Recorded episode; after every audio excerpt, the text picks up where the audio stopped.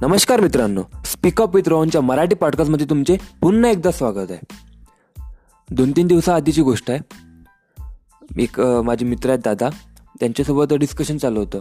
मी होतो, माझे दादा मोठे दादा होते आणि ते एक दुसरे दादा होते. आम्ही ति दोघं तिघं जण असं बसलो होतो, डिस्कशन चालू होतं.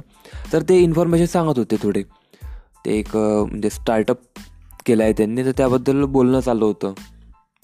त्यानंतर बोलता बोलता त्यांनी सांगितलं असं टीमबद्दल, ते माहिती सांगून द्या. टीम गेमबद्दल सांगायला लागलं त्यांनी की टीम गेम कसा का बरं असायला पाहिजे, टीम गेमचा फायदे काय.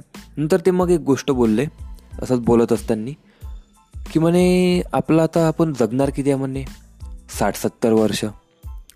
कारण आता जर आधीसारखी आता तर लाईफस्टाईल राहिली नाही म्हणे आधीसारखी की आपण म्हणजे तसं फिट लाईफ लाईफस्टाईल म्हणू शकतो की शंभर एकशे दहा एकशे वीस वर्ष असे लोक जेव्हा जगत होते आधीचे, तर आपण जगू अशी तर लाईफस्टाईल राहिली नाही. आपण जगणार किती म्हणे, हार्डली आठ साठ ते सत्तर वर्ष. लाईफस्टाईल पण बरोबर नाही, सोबत पोल्युशन वगैरे या बऱ्याचशा गोष्टी. तर म्हणे आपल्याजवळ राहिलेच किती आहे म्हणे, चाळीस ते पन्नास वर्ष. पाहायला गेलं तर खूप आहे म्हणे, पण तसं पाहिलं तर जास्त काही आहे नाहीत. चाळीस पन्नास वर्ष आपल्याकडे राहिले. तर म्हणे एवढे कमी दिवस राहिले आहेत म्हणे, तर काही चांगलं ढंग ढंगाचं काम करून घ्यायचं ना म्हणे. कारण आता म्हणे चाळीस पन्नास वर्ष म्हणजे जास्त नाही आहे. तर त्या टाईममध्ये जास्तीत जास्त काम कसं होणार, जास्तीत जास्त आपण लोकांच्या लाईफमध्ये व्हॅल्यू ॲड कशी करू शकणार हे करून घ्यायचं म्हणे. तर एकट्याने तर होणार नाही, तर सोबत येऊन करायचं ना, सोबत येऊन करूया म्हणे.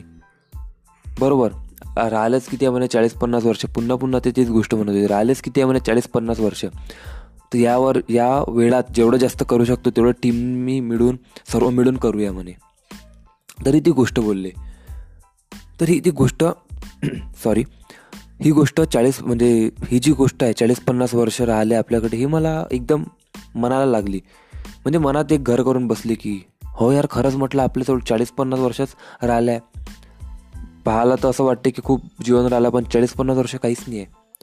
तर मा मी त्यातून एक एकच शिकलो की यार कॉम्पिटिशन करून, हां ते हेल्दी कॉम्पिटिशन एक तो वेगळा भाग आहे.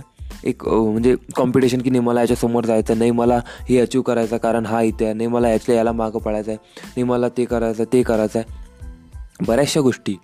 म्हटलं यामधून आपल्याला निघायला पाहिजे. म्हणून मी याची गोष्ट तुमच्यासोबत शेअर करत आहे.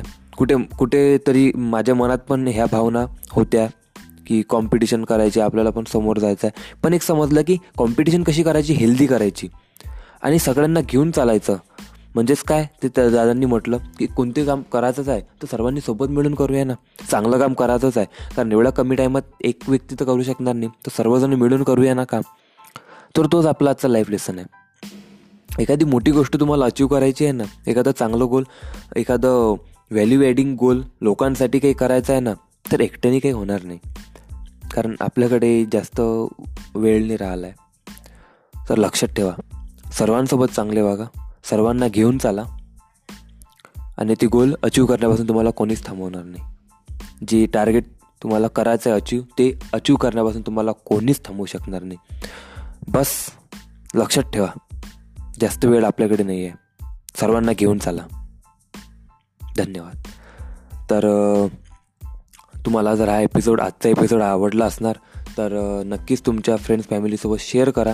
आणि जर तुम्हाला आपला पॉडकास्ट आवडत असणार तर याला फॉलो किंवा सबस्क्राईब तुम्ही करू शकता, तुमची इच्छा, जर तुम्हाला आवडत असणार तर. आणि सोबतच तुमचे तुम्ही मौल्यवान चार ते पाच मिनिट दिले चोवीस तासांपैकी, त्याबद्दल खूप खूप मनपूर्वक आभार, खूप खूप धन्यवाद तुमचे. आणि असंच जर तुम्हाला आवडत असणार तर तुम्ही रोज आपले एपिसोड ऐकू शकता. तर भेटूया आपल्या नेक्स्ट एपिसोड म्हणजेच ते म्हणजे उद्याला. तोपर्यंत धन्यवाद.